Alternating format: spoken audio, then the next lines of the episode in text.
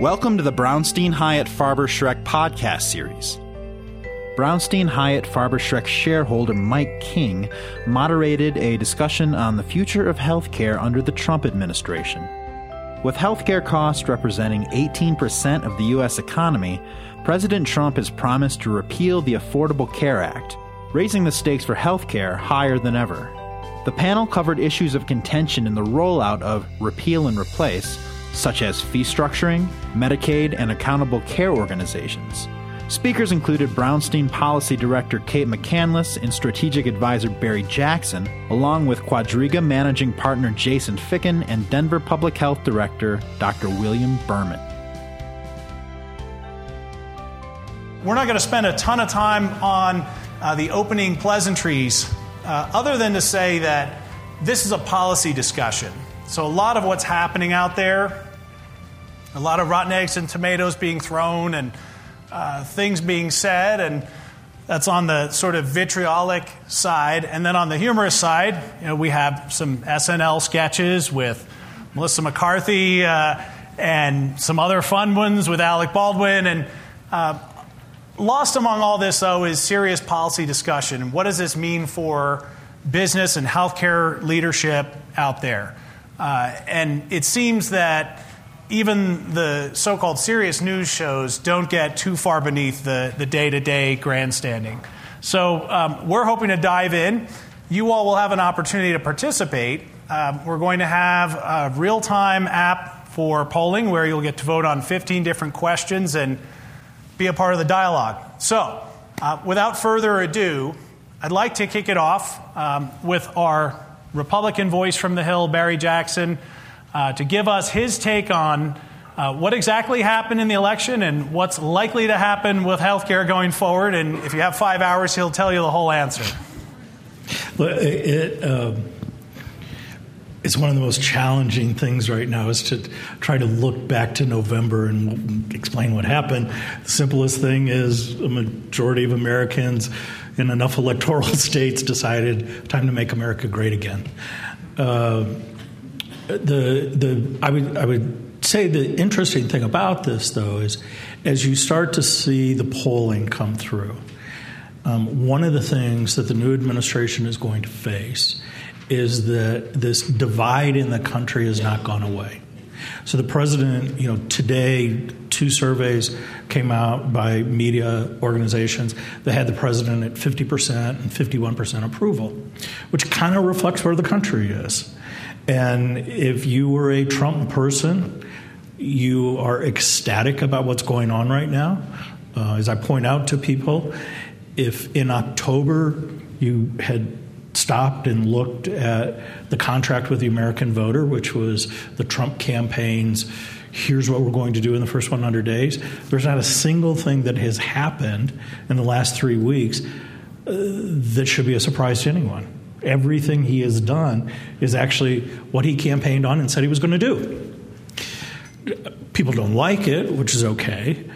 People in Washington are unused to politicians coming in and doing what they said they would do. And by the way, not listening to all of the, quote unquote smart people in Washington about what the proper way to do it. But the thing that I think for people that are involved in policy and thinking about how this rolls out and how it impacts all your various interests, the most critical important thing to do over the course of the next 3 months is, unless you're doing it for entertainment value, kind of stay away from the normal news programs. And that's Fox and MSNBC is just because this day-to-day grind of ridiculousness obscures your ability to get up above the trees and look at what's actually going on.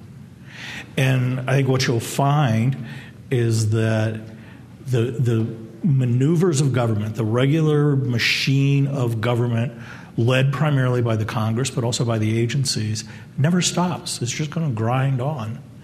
And so anytime you see something and you're either ecstatic because it seems like nirvana or you're despondent because you think it's the apocalypse, chances are you're about 99% off. Just chill. We're 21 days into a 1,400-day stretch. Everybody's got to get their rhythm and got to get reworked here. Well, that's well said. And I'm not sure if this is joking or not, but supposedly anti-anxiety medication sales have skyrocketed since Election Day. So in the West Wing? Don't quote me on that. Yeah. So, Cate, as a strategist, what do you foresee coming out of the Trump administration on health care? There's been a lot of talk about just how much can they do through smash-mouth tactics, reconciliation, maybe say a word or two about what that is, and then what will they need to get 60 votes to accomplish, and what are likely timeframes? I know, they keep bouncing around a little bit, so this puts you on the spot. So crystal ball, I think sort of backing up and taking a look at what has happened, as Barry said, with the administration's position coming out of their contract, there are a few things that they were pretty clear about. Several of those things are finding their way into executive orders in one way or another. I think you will see some executive orders on the FDA process, which they will tout as a drug pricing initiative relatively soon. So that's another thing that's on the contract. Obviously, the ACA executive order is something that we've talked a lot about internally and in Washington, but I don't think there's a whole lot of clarity just yet as to what exactly it allows for the agencies to do. I think the agencies will interpret that once they all have figureheads and secretaries, and there's someone there to make these decisions. To Barry's other point, though, from a congressional standpoint, the activity continues very much the way that it always has, and so we set up this reconciliation process by passing a budget that had instructions in it that requires committees to find savings, and in doing so, the package that they will put forth will not require a 60-vote threshold in the Senate, but instead will require just a simple majority, which is, frankly, the easiest way to get things past the United States Senate. Ask Betsy DeVos if you don't know that. So generally, those initiatives have to impact the budget. So you can't just full-scale repeal a law through reconciliation, but you can take away the things that pay for that law. And so I think you're going to see within, according to the Speaker, the next 2 months, the package to begin to address that. I think that, betting markets were initially saying that there actually was a reconciliation bill passed just last year, and that this bill might look pretty strikingly similar to that bill. I think they're trying to stretch it out a little bit, and I think you'll see some replace elements taking the part of the reconciliation package. But then moving beyond that, once we've taken away some of the fundamental funding mechanisms, I think you'll start to see before the summer packages coming together from the Republicans saying this is what we envision our healthcare system to look like. And I think that the first couple of things you're going to see are also going to be in that contract with the American voter, such as selling insurance product across state lines. So, Dr. Burman, selling insurance across state lines coupled with a repeal of the Affordable Care Act, which includes essential benefit thresholds, our favorite, the medals, gold and silver and bronze. What would that mean for the patient around America? Yeah, I'm no expert on health insurance, and so I can't comment a lot on what it would mean to sell insurance across state lines. I've read that it probably won't have a big effect, but I'm no expert on that. From my healthcare system's point of view, the biggest impact of, quote, repeal is Medicaid. And that's true, I think, nationwide. More people have the expansion of the Affordable Care Act, and coverage was more Medicaid than insurance. So a lot of the attention politically has been put on the insurance part, the marketplaces, but the numbers say the biggest change was in Medicaid. That obviously didn't occur in every state. The eventual count was 31, if I remember correctly. States did expand Medicaid.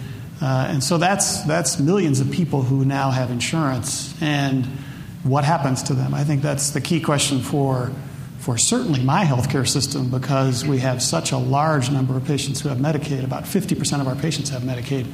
But it's a big issue across the country in any state that has expanded Medicaid.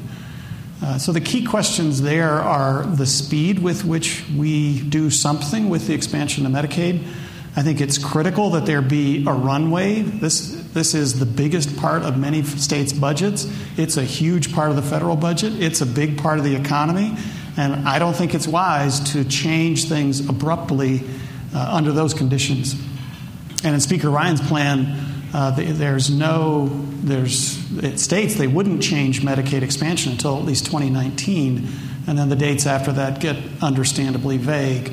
So I think that's good to see that there's the recognition that whatever change is going to be made, there needs to be time for healthcare systems, insurers, et cetera, to get ready for it. So I'm happy to see that note of caution. It's critical.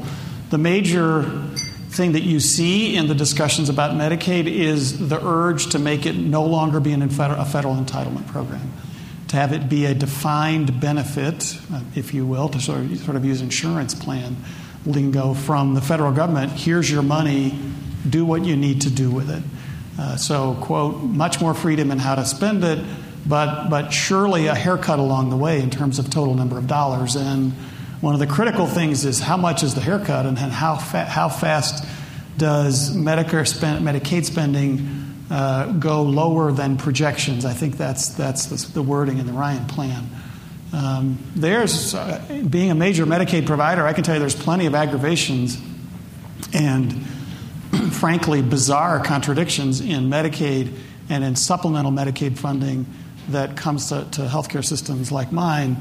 And there certainly is a point to greater flexibility. We would welcome greater flexibility in spending Medicaid dollars in a way other than fee-for-service care in which the only thing you get paid for is a face-to-face visit with a credentialed provider. That's not how to do health care. So we would welcome additional flexibility in using Medicaid dollars. Our concern, understandably, is what's the haircut that goes with that? If it's 25%, that's a big deal. We can't do it. You know, and Mike, I'd say I agree with Bill's analysis of Medicaid.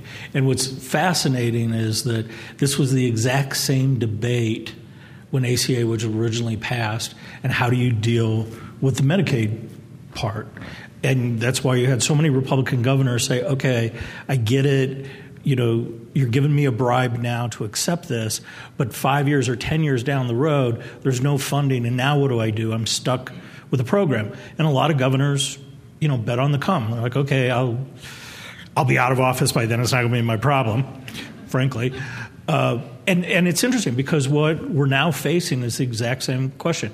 When the Democrats talk about 30 million people getting thrown off of ACA, I mean the true ACA thing is exchanges. The Medicaid is something separate. It was included. And this is why I think a big part of the debate is fascinating. And, Bill, you used the term defined benefit. I think where the Speaker and Senator Hatch and Kevin Brady and Greg Walden, it's more a defined contribution, which is if you think about the private sector, one of the main tools the private sector used to get their health care costs under control was to go from a defined benefit to a defined contribution plan. And so how do you do that in the federal government sense, while at the same time meeting your responsibilities to the indigent and those below poverty line? And that's what it's going to be a great debate, because I say that not because of the knockdown drag out, but it's a true philosophical debate about how we go forward with this. And what I can tell you is that the members on the Republican side who are dealing with this are not that far apart from the Democrats. Nobody anticipates in the ACA repeal just yanking the rug out from all the new Medicaid beneficiaries. Instead, it's what's a transition period as we figure out, can we go from defined benefit to defined contribution? And as Bill said, you know, if you allowed the states more flexibility in managing their plans, the needs of Colorado are much different than the needs of New York, are much different than the needs of Mississippi. Giving the states flexibility with a guarantee from the federal government that whatever the capitated rate is, it rises with population or inflation, but the state governments have an incentive to better serve, lower cost, better quality. I don't know how it's going to turn out, but I can guarantee 100% you're not going to have 21 million people thrown off of Medicaid in the next 3 months. So we actually came together as a group with the lieutenant governor and had a conversation about our conversation we were going to have tonight. And something that she shared then when I put the question out there as to what does Colorado do if we get a block grant, here's your money to handle Medicaid with, and it's not enough. Here in Colorado, we have the shackles of, well, sounds partisan, but we are fairly constrained by TABOR. And so the Taxpayers' Bill of Rights doesn't allow us to increase taxes without a vote of the people. So if the block grant comes up light, Dr. Burman said, 25% cut would be simply unacceptable, unworkable.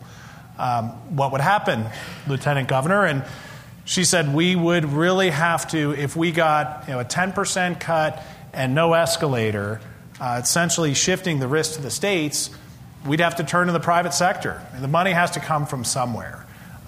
There's no free lunch in this whole system. So I found that, A, interesting, and B, probably newsworthy, but now it's only hearsay. I share it with all of you. There goes a turn. Yes, out the window. Although I didn't get my $1 retainer, so there's no attorney-client relationship. Jason, I'm wondering from your perspective, all of the back and forth, all the ups and downs, and Barry's wise counsel, in my opinion, to take the daily hysterical news cycles with a grain of salt, not necessarily leap on the next tweet and bet on that stock in the marketplace. What are healthcare businesses doing in response to all of the chaos that's coming out of this? I think they're sitting and waiting. They're kind of heeding the advice that both Barry and Cate put out there, which is it's such an uncertain time right now that they don't want to make any proactive bets. I also sat up here on this panel proclaiming that the markets were saying there was no way that Trump would win. And so I think now people are saying there's no way that, the ACA will be fully repealed and replaced. We've heard repeal and repair. We've heard repeal and wait. And I think that's really that latter category where the marketplace is coming out. We just got back from J.P. Morgan, which for those of you that aren't intensively involved in healthcare, it's 10,000 of your closest friends and family members descending on San Francisco. No one actually goes to the J.P. Morgan conference. They're just all there to spend time with one another in an aggregated fashion. And we've been going for over 10 years, and I have never seen the level of energy, the level of dialogue, and the level of enthusiasm for what exists in the marketplace. And a lot of this comes down to how revenue is generated, right? It's rate times volume. And here's the simple truth. We don't know where rates are going to be, but we fundamentally understand where volume is, even if there is some repeal components to the ACA, because we can't find anyone out there that's saying 23 or 30 million people are no longer going to be insured. So just like everyone was presuming there's no way Trump was going to win, the natural presumption right now is that really things aren't going to change that much, even if there is some type of repeal to ACA. And yet there are very real lives at stake here. So Dr. Burman's Medicaid expansion and how many folks were able to get health care at Denver Health, and statistically the comparison before and after of uncompensated care. Actual clients of ours, some folks even in the room who've seen their healthcare businesses significantly impacted by this election and the amount of, frankly, indecision about what comes next. So businesses that can't get funding, rural hospitals that were in the middle of refinancing, that brakes were put on because folks are unsure about hospital financing going forward in that case. So with very real lives at stake and a fair amount of gamesmanship going on, what are your best prognostications, Barry and Cate, for a possible timeline for repeal and replace, repeal and delay? 1 week we hear that it will all happen the same week, the same day, maybe the same hour, and then a week later we hear, sometime in the next 2 years. Where are we? Well, I have to know one thing with Jason and his business, specialty, it's always humorous to me. The markets pretend they love uncertainty because they can make their bets and win big. But the truth is nobody likes certainty more than the markets do.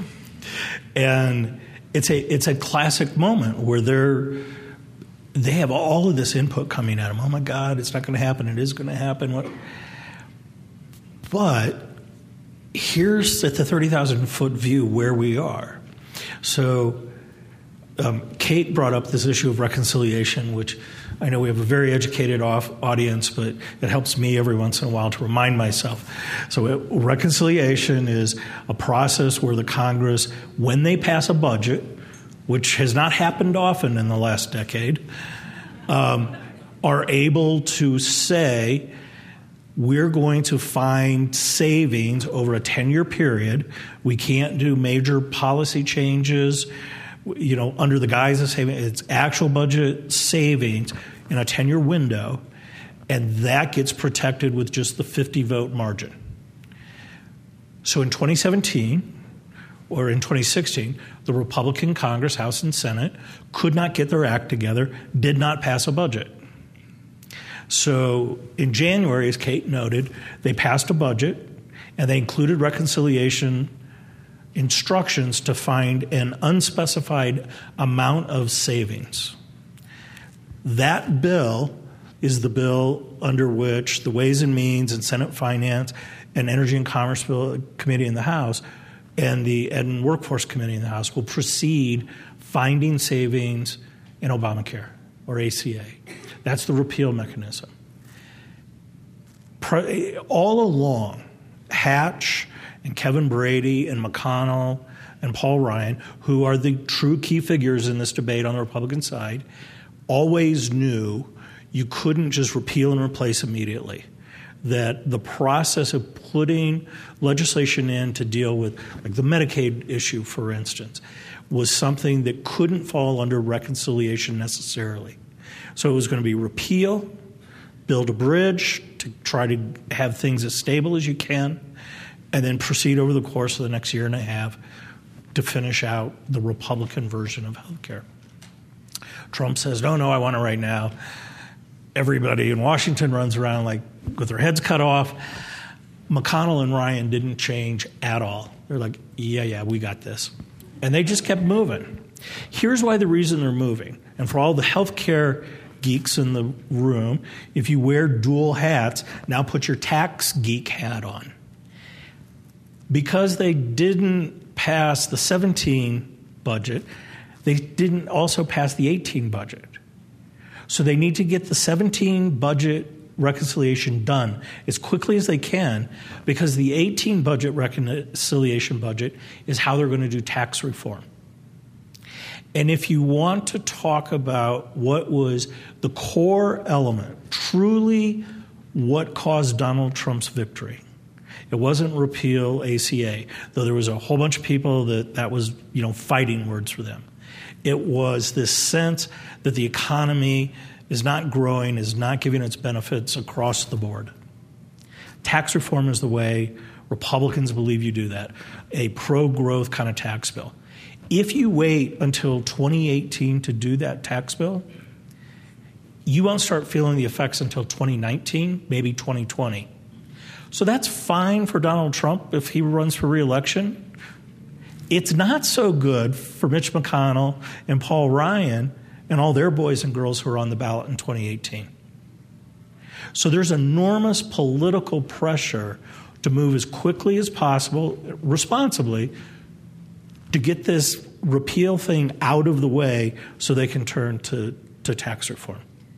And I think what Barry won't say, because he's smart, is that I think it's a bit of a tactical error on the part of Republicans to have taken on the ACA repeal as quickly as they did. As Barry mentioned, it was not necessarily the core of what was driving the votes in Trump's real base.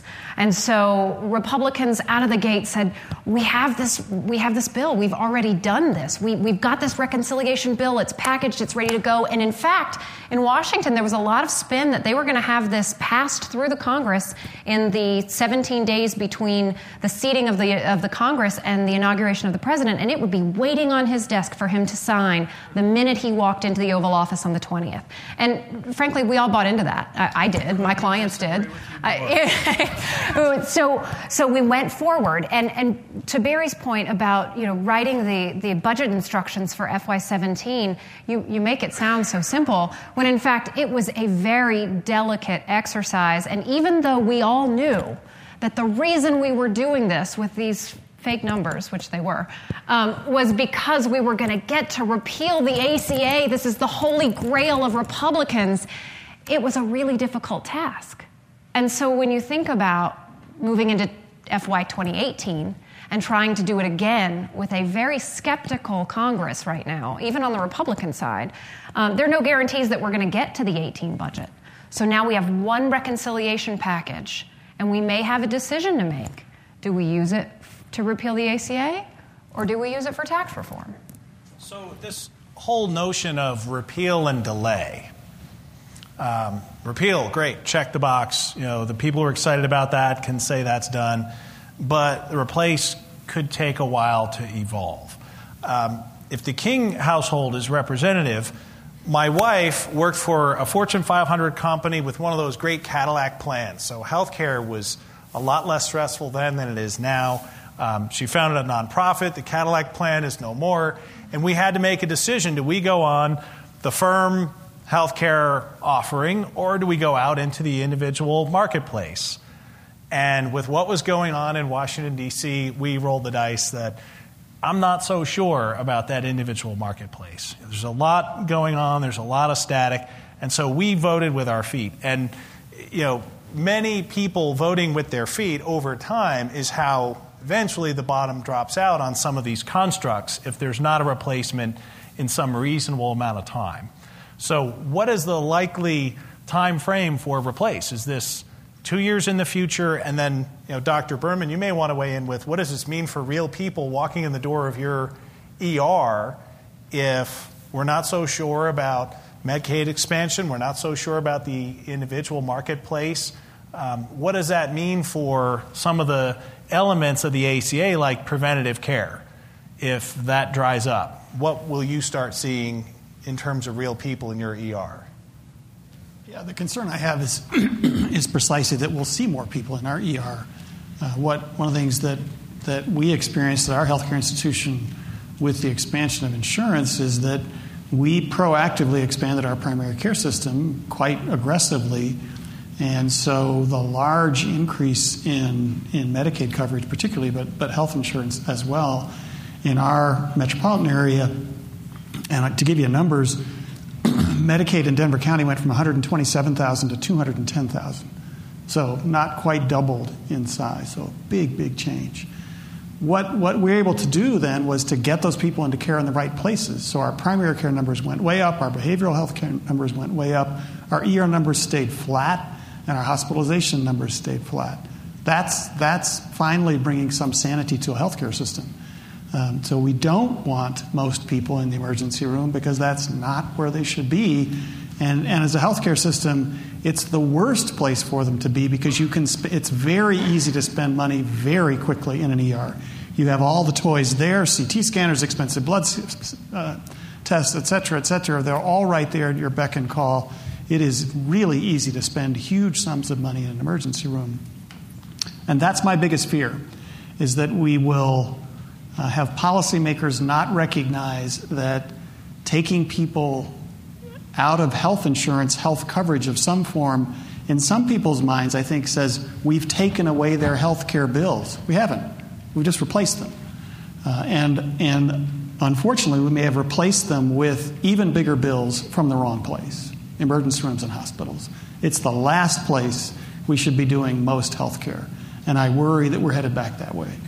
So if we get caught up doing tax reform, if we get caught up doing tax reform, which is incredibly ambitious, I mean, if we healthcare nerds are also putting on our tax nerd hats, there are incredibly ambitious tax reform proposals on the table. If we repeal and then do tax reform and then get around to the replace, that period of, and this is a question, not a statement, will that create a period of indecision, instability that could affect real people? So I think there's obviously political levers that will have to be pulled there, but those things don't happen in vacuums. I think that the replace effort will be ongoing, and I think a lot of people are hopeful that in replacing the ACA, there will be an opportunity to break it out into the pieces so that we can see what it is that, I mean, what you're talking about are changes to the individual marketplace. And there are proposals out there specifically to deal with that part of replace. What you're talking about is the expansion of Medicaid. And there are proposals out there specifically to deal with the expansion of Medicaid and how do we treat that moving forward. And the tax treatment of healthcare is another, you know, separate set of issues that may get wrapped into tax reform, but also may be their own, you know, small piece of replace. And I think there's a lot of enthusiasm, at least in the Republican Congress right now, to take small bites at this so that we know exactly what we're doing as we move along this path. And I don't think that it's exclusive of tax reform. So in 2008, rewind, you know, now a full 2 presidential terms. The Great Recession has laid waste to a huge amount of the American economy. We need solutions, and we need them quickly. The Troubled Asset Relief Program, TARP, that everyone love for the moment, then love to hate later, gets rolled out. And President Obama rolls into office, and the first thing he does is not focus on the Great Recession, but on healthcare, and ends up passing healthcare with nary a Republican vote. Is there hope in this cycle to get something done with a bipartisan effort? If 10 out of the 25 folks who are up for re-election in the United States Senate are in Republican Trump-won states, is there an opportunity to reach across the aisle and do a grand bargain? So I think every president has a responsibility to try to lead in a bipartisan fashion. And I say this not being very partisan, but it's just, having been 8 years with President Bush and then with Speaker Boehner and sitting in the Oval Office with President Obama, you know, I can think back to President Bush's first term and the work he did with Ted Kennedy and George Miller and Max Baucus and reaching out to Democrats and saying, okay, I will give away these things if you'll come on board and we can do this together. And if you think about, you know, ultimately the Medicare Reform Act in Part D, Ted Kennedy, to his credit, eventually voted no on that bill because there was things in it that he just could not do. But he kept the talks going and he kept it together. And he gave cover for Democrats, the ones that you're talking about, to stay part of the process. Is Donald Trump capable of doing that? I don't know. I can tell you that, you know, he's sitting down with 4 Democrat senators this week, privately, just the 5 of them, having lunch. Does that make or break? No. But those things start to add up. That's something that President Obama never did. He never quite got the hang of, okay, you may be sitting across from freshman senator who thinks, you know, he's all of that, and you know he's not, but you got to at least pretend that it's an equal branch of government and his views matter. So I think it's the goal. I think every president should have that goal. I think in the Congress, they're acutely aware of the missteps of the Obama administration coming out of the gate, not focusing on what they had to be focused on. They're trying to deal with what I would call is a minority of the Republican base, but very vocal, who ACA is a holy grail. But if you want to get into the psychology of where Republicans are, you know, and everybody thinks we march to the drumbeat of Matt Drudge and the Drudge Report. If that's the case, even Matt Drudge has started to hit the White House and the Hill saying tax reform. Tax reform is what you guys need to be focused on. So, you know, long-winded way, Mike, I think that the Congress, the Republican congressional leadership knows doing the repair, replace, you know, whatever it's called, ends up being the verbiage, you're going to need Democrat votes. And frankly, there's a lot of things where, you know, in private, Secretary Clinton's team was talking to Republicans about things that if she had been elected, they were going to put forward to try to fix ACA. So I think it's possible. The Democrats' performance in the last 21 days doesn't give you much hope that they have any interest in doing this. But I think like a small child, eventually they, you know, cry themselves out in a corner and some of them start going, okay, if I stop crying, can I get my piece of chocolate? Yes. Some of them have to get reelected. And some of them have to get reelected, exactly. But I also think you can't discount this president's affinity for negotiation. And he doesn't really seem to care who he's negotiating with, who's across the table. And I don't think he has a lot of, at this point anyway, a lot of partisan loyalty. So if the deal is going to be with these four Senate Democrats or, you know, in my little biopharma nerd hat, you know, if it's Elijah Cummings and we're going to have a drug pricing summit up at the White House, he's going to make that deal. He doesn't care about parties. I think that's the fascinating political question here is the famous photo of your former boss, John Boehner, Speaker Boehner, having a glass of Merlot on the patio of the White House with President Obama. And things were sort of going the right way, and then all of a sudden they weren't. And the other part of that photo was Boehner had a cigarette and a glass of Merlot. And the president had a glass of iced tea and a pack of Nicorette. I left out the cigarette part. You can't say Boehner without cigarette. Seen the movie Jackie? You know, she's having the interview, and of course I don't smoke. She's telling how she is to be covered in the media, so I wasn't going to mention the part about your boss's cigarette or the president's Nicorette. But hopefully, some opportunity for bipartisanship and. By all accounts, you know, Trump, the art of the deal, this, that, and the other, loves to make deals. But he also loves to get up in front of the crowd and throw red meat to the crowd. And which is the real Trump? Who knows? They're not mutually exclusive. Yeah. Well, if you make a deal with the devil, Jason, though. How many times do you go into a deal with starting with your closing offer? Yeah. But at some point, the red meat has to stop if you're going to make a deal with the other side. Maybe. We'll see. It's politics. Continued. It's politics. And we all like to pretend that we're horrified by this. But, I mean, remember what John Adams and Thomas Jefferson called each other. This has been going on for our entire life cycle as a country. It's part of the process. It just is part of the process. I can't even tell you how many times in my years in the White House, my years on the Hill, where you would sit down privately with your counterpart on the Democrat side and say, all right, I'm going to have to say this, okay? Yep. And they would say, and I'm going to have to say this. We go, yep, okay, but the deal still holds. Yep, the deal still holds. And at some point in that Boehner-Obama tête-à-tête, the deal went off the rails. And there were a lot of recommendations and blame doling out. And then things got a little difficult. The ability to do grand bargains with the other side didn't happen so much. A bargain in a deal requires both sides to come to the table with something. That's why the deal didn't occur. So we'll leave the past in the past.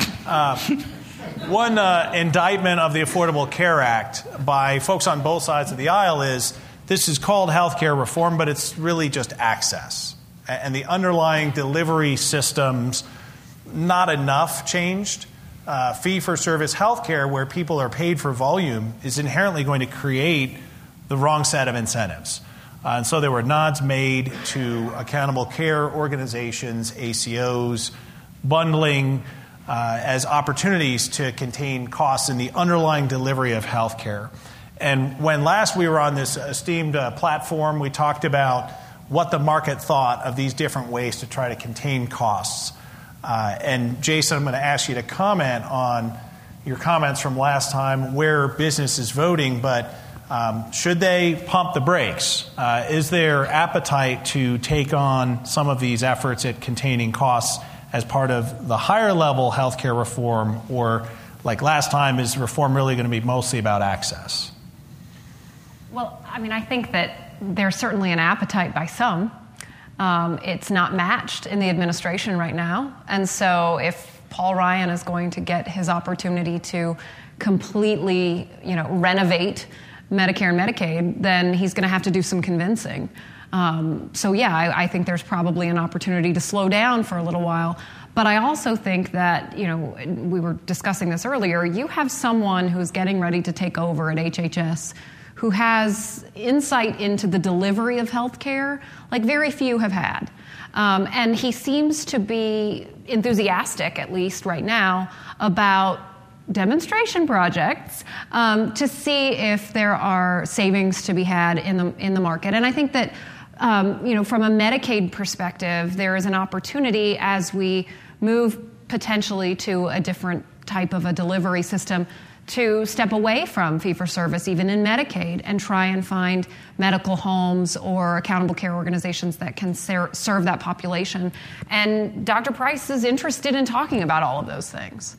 So I got yelled at last time. An accountable care organization fundamentally says, for every live in our organization, we're going to take a flat amount, and whatever happens, it's on us. So we're going to manage their health, and guess what? If we keep them healthy, we get more margin. It's just that simple. So incentives are theoretically aligned with keeping people healthy, as opposed to the fee-for-service model where more healthcare that's delivered and the more codes we have for delivery of healthcare, the more money we get. In bundling, there's one bundling experiment ongoing now for knee replacements. Someday I'll need one.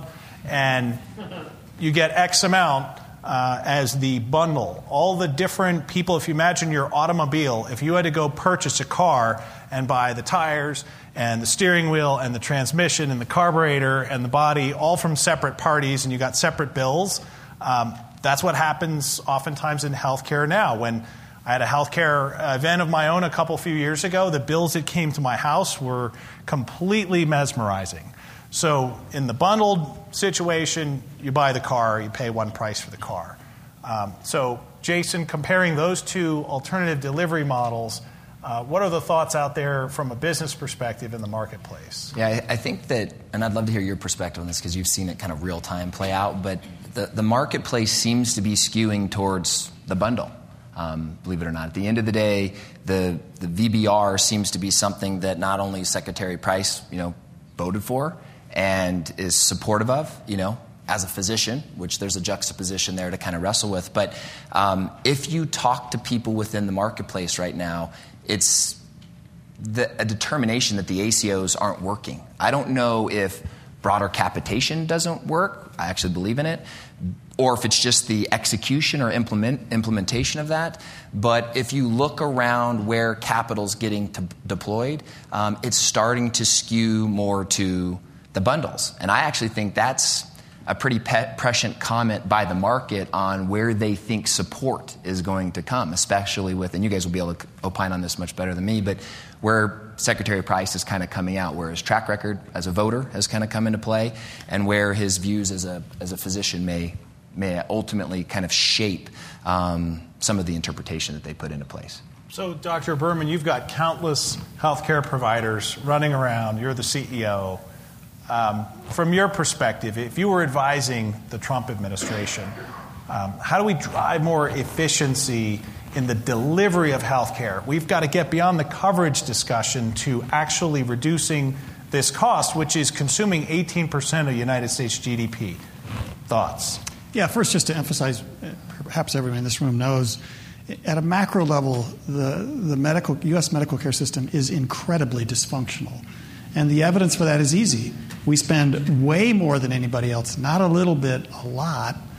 Our other competitors in the global market spend 10, 11, 12% of their GDP on healthcare. We spend 18%. And you might say that's in some way defensible if we got better outcomes. We don't. We have worse outcomes on a whole series of key healthcare metrics. And so in a business sense, it's entirely dysfunctional. We pay the most, and we get not even close to the best. No businessman would accept that, and yet we do. So it's. I think it would be great to have a true discussion about how are we going to address that truly dysfunctional part of our economy. I don't know of another part of the economy that is anywhere close to that dysfunctional. I think managed care is one of the ways to do so, and I think it's proven in a number of systems across the country to produce very good outcomes at lower costs. And Colorado's familiar with that because we have Kaiser. Kaiser's a major component of our healthcare system here, and that's what they do. They produce very good results and lower costs. So I think that's a part of this going forward. It's interesting that managed care is written all over the Ryan plan. It talks very approvingly about the rise of Medicare Advantage plans. That's managed care for Medicare, and that they hope that rise continues on. And they put some projections in there about where it might go. And for Medicaid, managed care is here. So Colorado is a bit of an outlier in not having much managed care for Medicaid. Across the country, more than 70% of patients in Medicaid are in managed care plans. And so we always have a hard time saying no in our society. We find it less difficult to say no to put limitations on poor people. And so we've clearly said as a country, without saying so, we're fine with managed care in Medicaid. In fact, we want it. And that's certainly part of the Ryan plan. And I think there's a lot of promise there. We run a managed care program, the state's only full-risk managed care program for Medicaid, and our estimate is we save the state 8% per year. 8% may not sound like a lot. When the bill's as big as Medicaid, it's a lot. So I think managed care is part of the direction forward because it provides the right incentives as long as it's coupled with very clear and transparent metrics about outcomes, because that's how you avoid the accusation that all you're doing is just denying health care so you can make more money. And that's what we have now with better data systems, is we can put out that kind of data to be able to refute the charge that all you're doing with managed care is just skimming the money off while providing no health care. And that is absolutely necessary. The argument against managed care, accountable care organizations, capitation, like three terms, essentially the same concept of managing the lives that are, in your care and managing them toward healthy outcomes. And to the extent that you do that well, you'll be rewarded because you'll have some margin left over. One of the arguments against that Dr. Burman's alluding to is, isn't that a lot like HMOs? Haven't we seen this movie before and we know how it ends? And the difference this time arguably is there are far better technological tools, metrics, measurements to measure for quality. And so instead of throwing people into these ACOs and then spending as little as possible, now theoretically there are a lot more metrics and technological tools for evaluating success. I want to come back to the bundle payments because I think that's getting a lot of play right now. And it has some promise. It makes some sense. It would address your concern about getting 10 different bills from people you didn't even know. The problem with bundles is that you can still do lots and lots of unnecessary care. You just do it with a bundled payment rather than with an unbundled payment. And I think arguably half of back surgeries, a quarter of knee surgeries, et cetera, aren't necessary, shouldn't be done. And I think that's true of lots of procedure-based care in the United States. It's overused. And the problem with bundled payments is you don't address overuse. You shift the way that you pay for it to what may be a way to save some money, but it doesn't address overuse of high-tech procedures.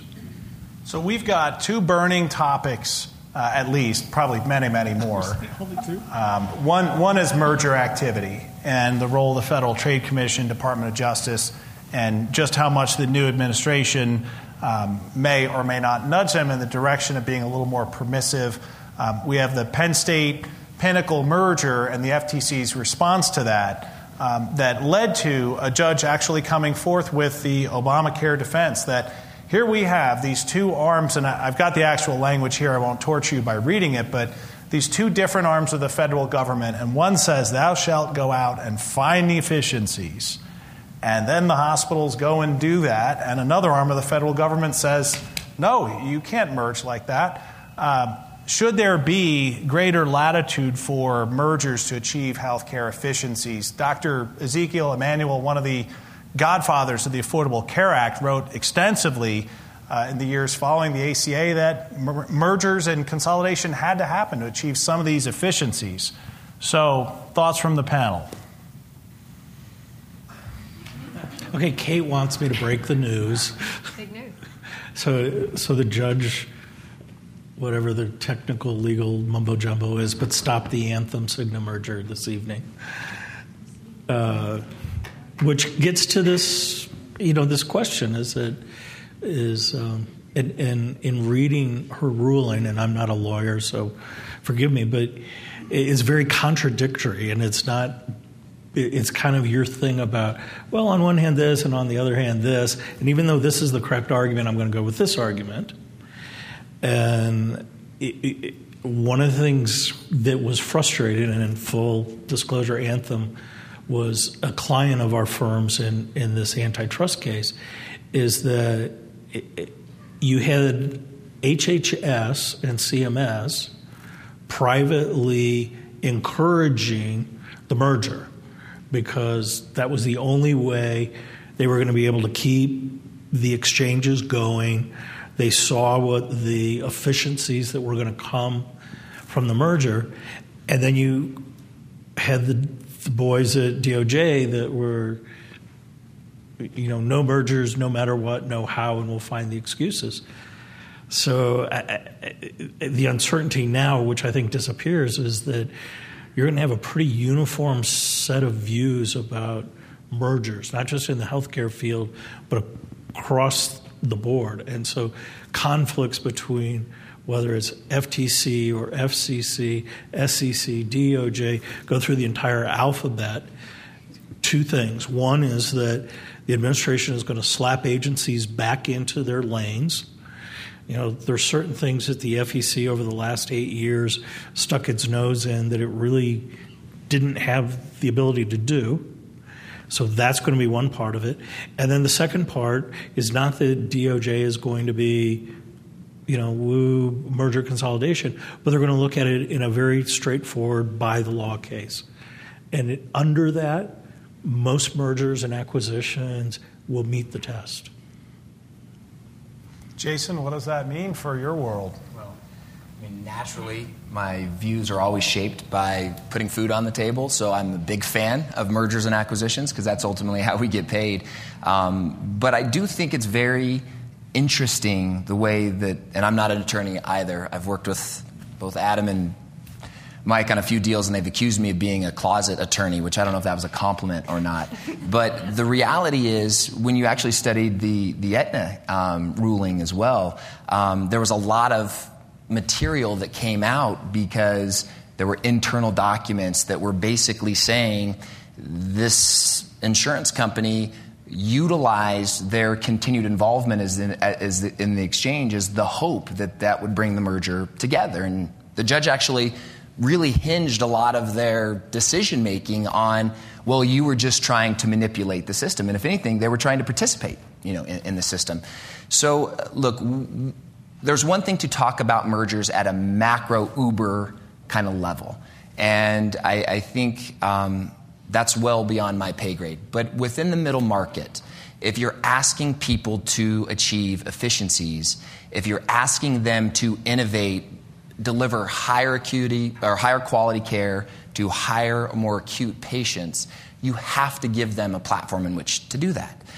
Just came back from a home health conference, and at that conference, there's a number of mom and pop providers that simply cannot produce the outcomes that many people now need to warrant or justify their participation in the ACO, their participation in the bundle, whatever it may be. So when you start to really think about the ramifications and impact that you have, I'm sitting next to operators that are going to have to close shop because of the narrowing networks and the other things that are coming along with all of these technological advancements, and the like. So from my vantage point, the only way that enterprise and therefore the employees that enterprise survives is by merging, because it's only scale and the efficiencies that ultimately emanate from that, that will allow them to continue to participate and service an ACO or some type of capitated arrangement or whatever it may be. Well, this might sound a little weird in terms of an apples and oranges conversation, but since, Colorado is a bit of an agriculture state also, this was a debate back in the 1980s about where American food production was going. And you had this desire to hang on to this concept of 40 acres and the mom and pop farmer, and that's where we got our food. But America was feeding the world as well as itself. And the efficiencies you got because of technology and how science has developed, it was never going to go to the guy with 40 acres and a mule. And so that's why you have commercial agriculture. And I think in a lot of ways, healthcare is in that same kind of state.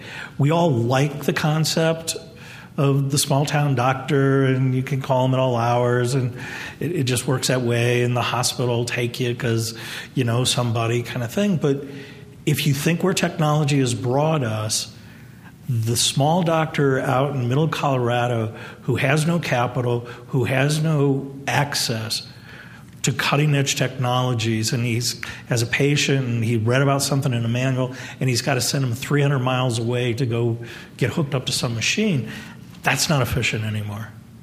And this is where, healthcare, which is probably the most difficult industry to do this in, you've got to take the personal emotion out of it. And not focus in this context on the individual, but on the greater good. How do you benefit the individual through the efficiencies and the models of scale? It is interesting. Just one kind of follow-up on that merger and acquisition tension that exists.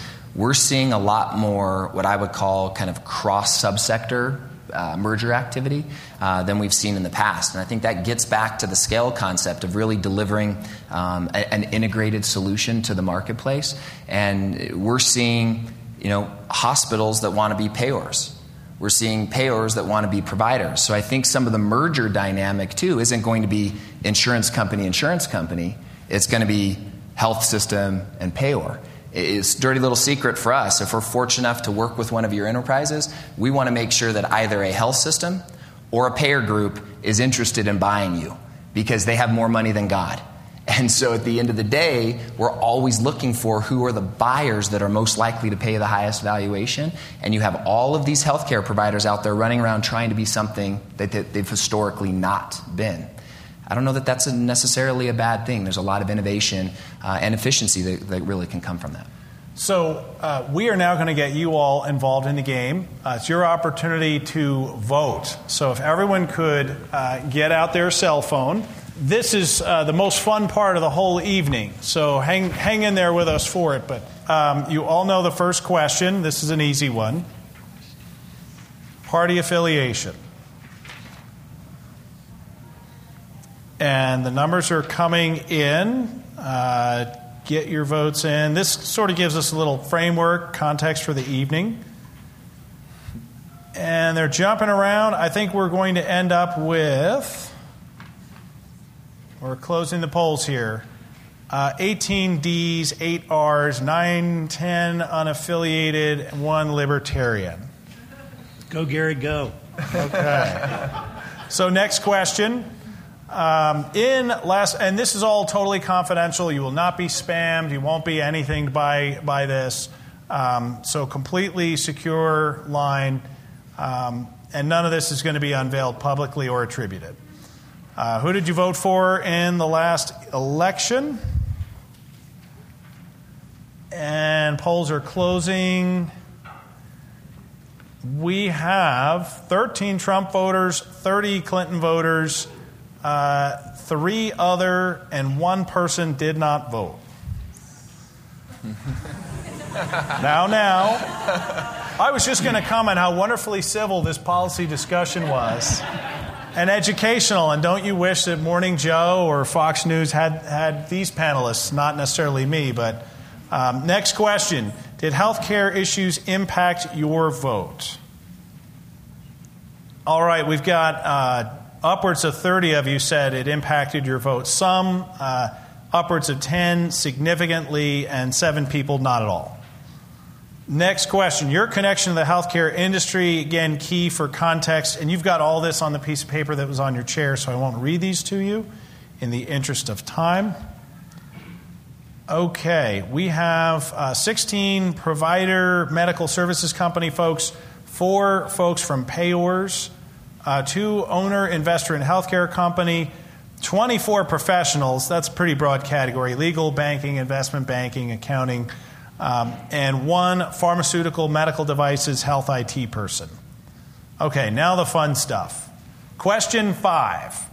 Should insurance companies be barred from imposing lifetime benefit caps and denying coverage for pre-existing conditions and be required to cover children until age 26? A is yes, B is no. Surprisingly, to me at least, we have almost 10 people saying no to this question, a dozen now, and 39 people saying yes. So polls are closing. Moving on to the next related question. This one piggybacks off the prior. Would your answer to the prior question change if retaining those items required retaining the individual mandate and or raising taxes to pay for those items? All right. Well, only 9 people said yes, their answer would change.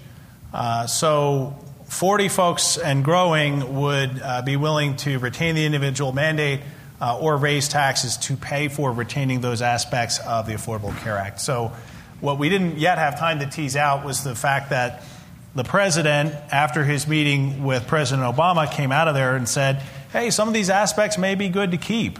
And those 3 that were listed there were on the list of goodies.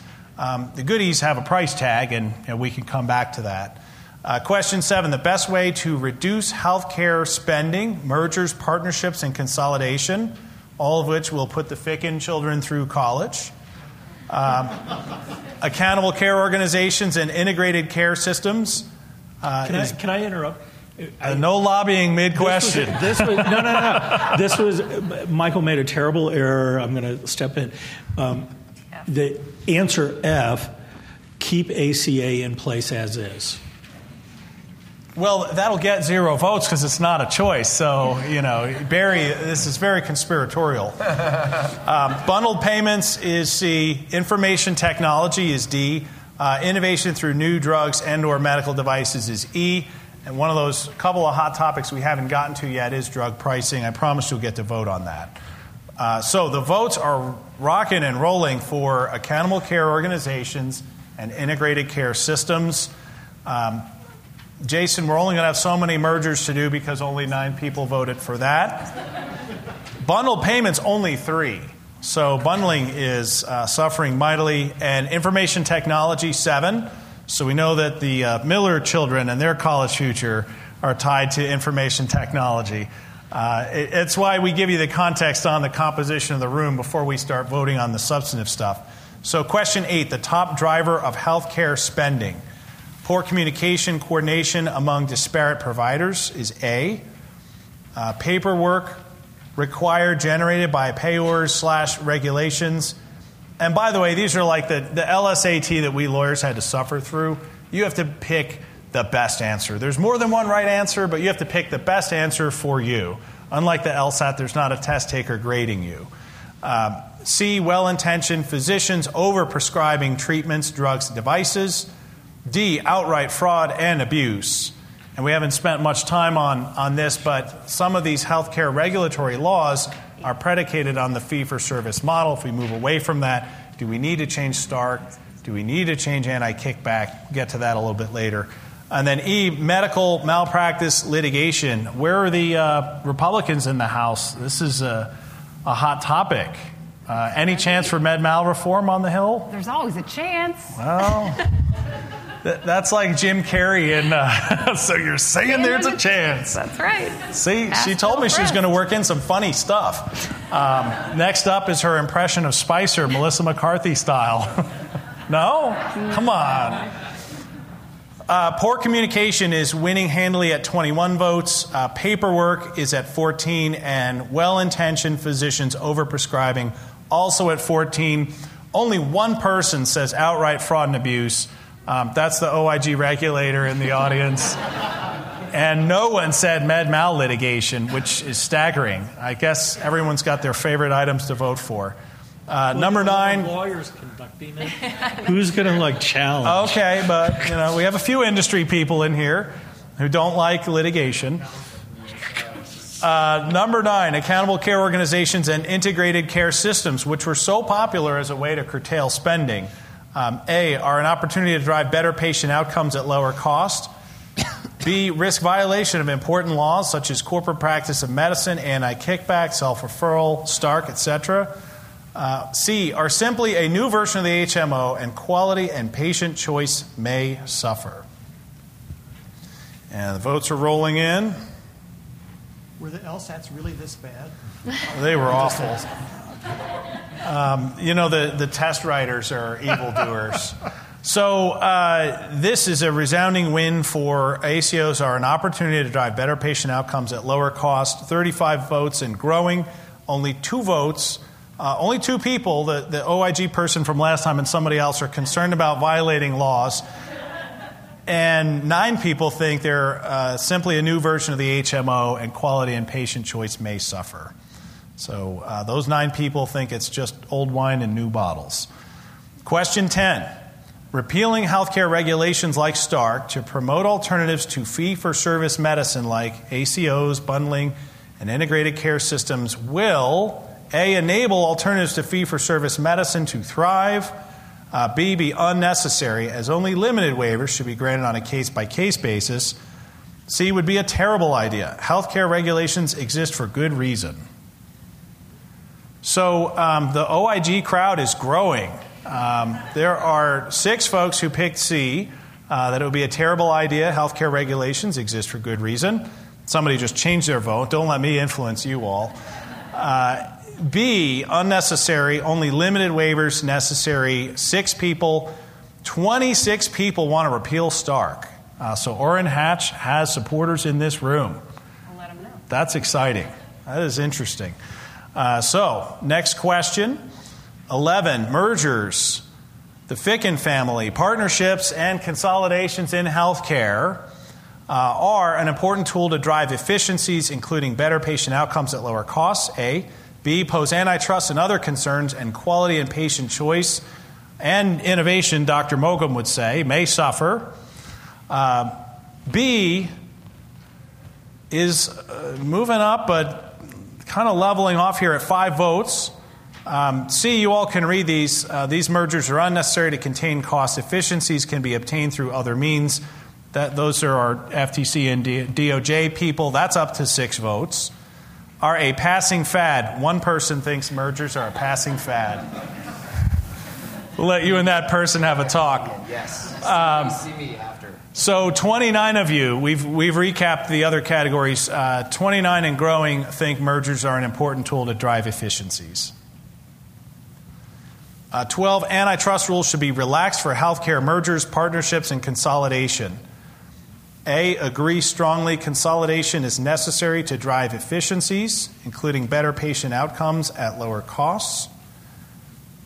B, agree, but relaxed rules for healthcare consolidation should only be allowed on a case-by-case basis. C, antitrust rules being relaxed, unnecessary to contain costs. The antitrust laws exist for good reason, and efficiencies can be obtained through other means. And the polls are closing. We have 20 of you who agree, but relaxed rules should be done case by case. That's 23, 24 and growing. 12 of you agree strongly that antitrust rules should be relaxed.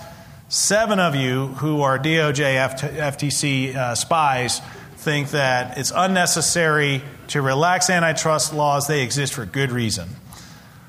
Question 13, high drug prices, which we have yet to have the opportunity to debate on this panel. High drug prices represent A, fair return on investment for companies making substantial investments in drugs that enhance quality of life, or B, price gouging that should be curbed through legislative action, or we could tack onto that, or the power of the bully pulpit of the President of the United States. Or Twitter. Or Twitter. We'll tweet until people lower drug prices. So in all seriousness, the votes are coming in, and it looks like this one may flip from last fall. I won't tell you the outcome on this very same question last fall. It was a lot closer in the fall, and we have flipped the vote this time. So only 17 people think fair return on investment. 30 people and growing think high drug prices represent price gouging that should be curbed. So President Trump, they have a very full plate. Question 14, Amendment 72, which failed at the ballot box this past fall. Just for fun, I figured I'd ask the question again. So should Colorado raise taxes on cigarettes and tobacco, 84 cents a pack to $2.59 per pack, to fund health-related programs? And the votes are coming in, and this is a resounding win for yes. Somehow this failed at the polls. Dr. Burman is referencing a few dollars that were spent to defeat it. 17 million. 17 million. So 41 to 8, this room voted 41 to 8 to raise this price. And last fall, this room voted with a 75% yes margin to raise taxes on cigarettes to fund health-related programs. The logical extension of that question, 15, should the state raise taxes on soft drinks, $0.015 per ounce to fund health-related programs? Philadelphia has undertaken this, a number of other municipalities on a municipal level. So hypothetically, if you're up for doing it for cigarettes, why not for sugary beverages? And not as resounding as the cigarette vote, but 38 and growing say yes, 10 say no. So if this room were the legislature and we had the power to tax in Colorado, which we don't, we could vote ourselves a tax on sugary beverages.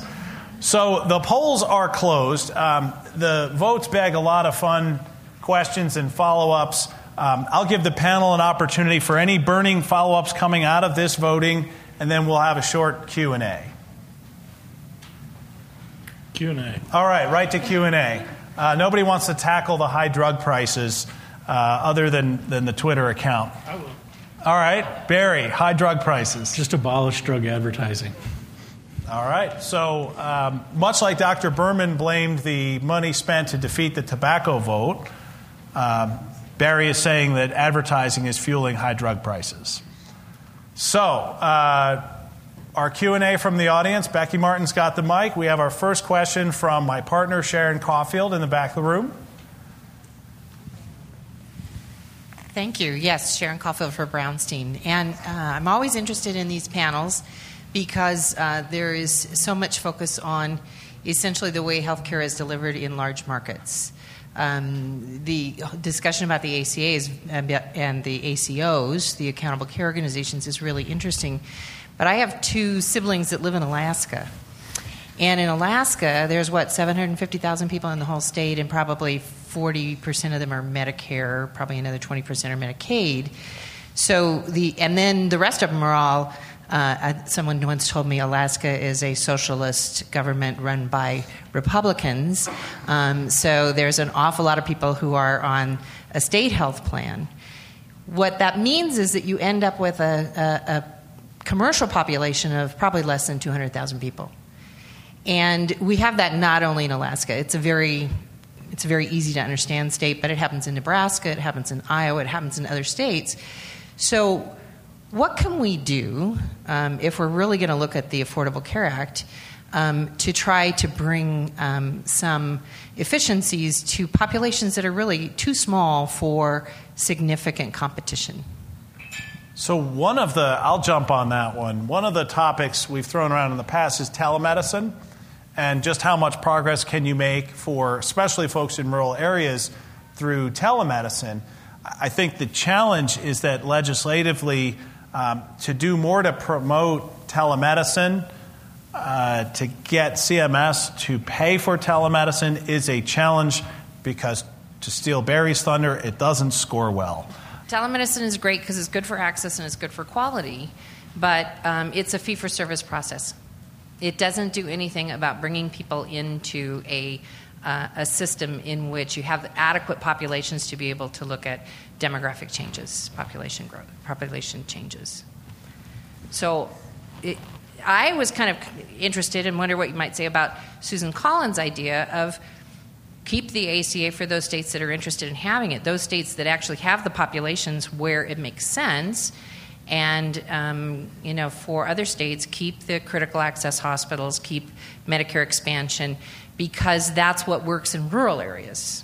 And those are actually the areas where Trump had his major population support. And the idea that what you would end up with is a whole lot of people having to be put into HMOs with the one standing insurance company that might be willing to still work in a place like Alaska is probably not going to be satisfactory to those folks, because it's not going to end up saving them a lot of money and giving them the kind of choice they want. Just thoughts, but I'd really like to hear from the panel about if there are ways to think about it. So I would say, and I would be interested to hear Barry's thoughts on the political side of this.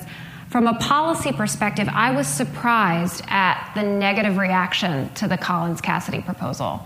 So Senator Collins and Senator Cassidy put out a bill 2 weeks ago that essentially does one of three things. You can, as a state, decide to keep the ACA as it is.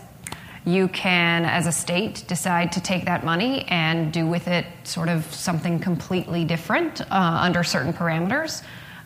Or you can repeal it altogether, just let it go, back to the Wild West, which I think I'm being a little bit flip, but frankly, you know, there's something in it for everyone. And in terms of sort of true republicanism, it turns that decision-making back to the states. It unfortunately landed with a very dark thud. Republicans said, you know, it didn't go far enough, and how can we keep any of the elements of the ACA, and this is not good. And Democrats, of course, pushed back and said that, you know, we can't repeal Obamacare. And so there was that just general sort of political back and forth. I personally think that there's a lot of good in that, and that as there's been these intervening several weeks of, you know, do we, don't we, you might be able to see, as Dr. Burman said, in transition planning, elements of this decision-making being left to the states. And so is there an opportunity, as you said, to incentivize community health centers and federally qualified health centers that are going to remain in states that are maintaining their Medicaid funding? I think that's something that I, from a pure policy perspective, think holds a lot of promise. Question, Heather, your hand was up first. Give Becky a chance to get there. We are creating a podcast out of this, so we want to make sure we get all your words on the microphone. So I am one of those people that likes to kind of shake it up and act a little controversially. I come from a family full of healthcare providers, and over a period of time, it was about capturing everything under the airline curve. And my father's 81 almost, and still practicing. He's got 4 board certifications. And he accepts a lot of Medicare, Medicaid folks, and just believes in treating patients with dignity. But if we think about how some of our healthcare is consumer-oriented, and as consumers, people are doing a lot of research trying to be educated about relatively simple healthcare, which is moving into untraditional venues like pharmacies and things like that. Why can't somebody create an Expedia, right, where there's a certain portion of that that's offloaded, and we get away from positioning healthcare as our entitled right, but that it's an option and it's subsidized? So I don't know if that's the job of the government, if that's the job of some entrepreneur who's really smart and figures this out.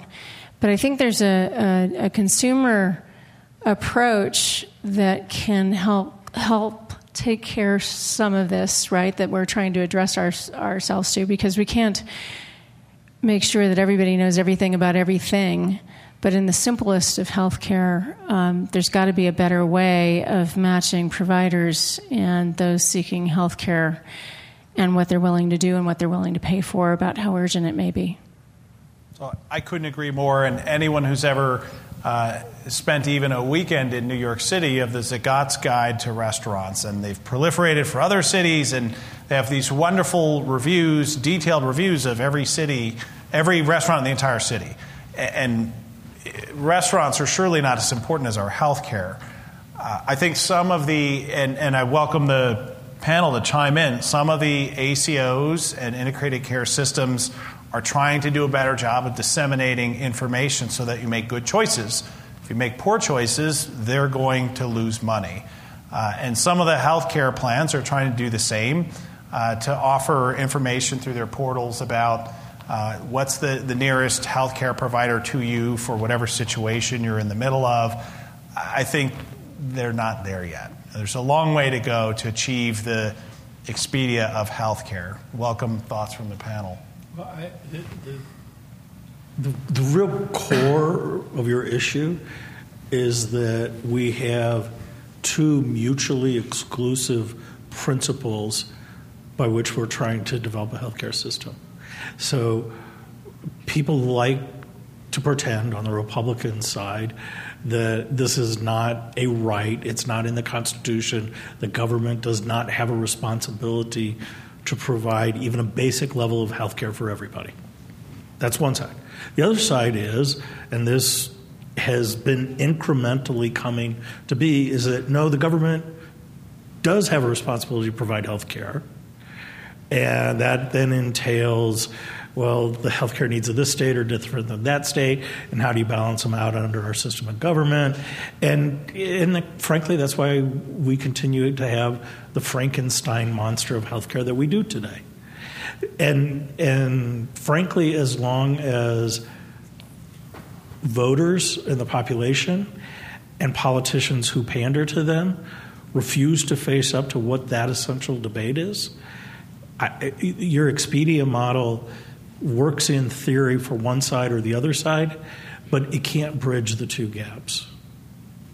And think about this. Just so both President Bush's administration and President Obama's administration, the amount of money they put into the notion of, okay, how do we get the facts out there, and how do we get all the data online, and how do we give consumers the ability to see all this stuff? It still doesn't work, because they're comparing apples to oranges in two completely different systems. So Dr. Burman, you can have the closing word. We're coming to the end of our time here.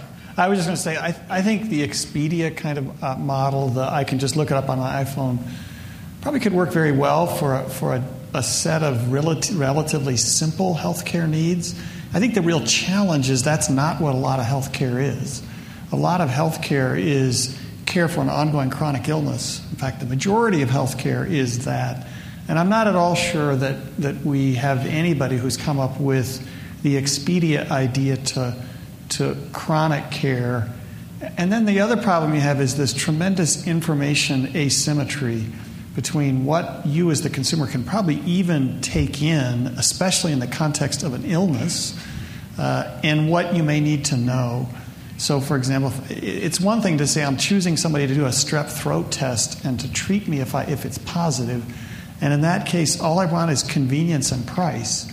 It's another thing if I'm trying to make decisions about where I'm going to have bypass surgery or who's going to take care of my chronic illness.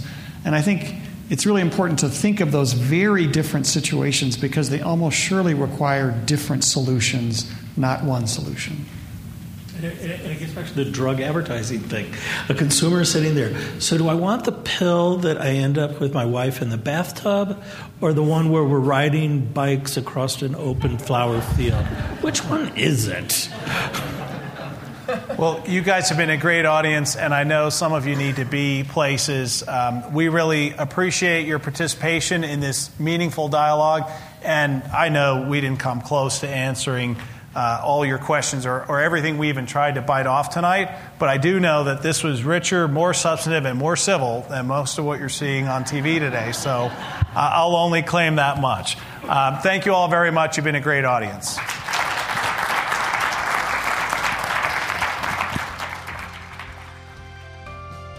Thank you for listening to the Brownstein Hyatt Farber Schreck podcast series. Visit www.bhfs.com for more information.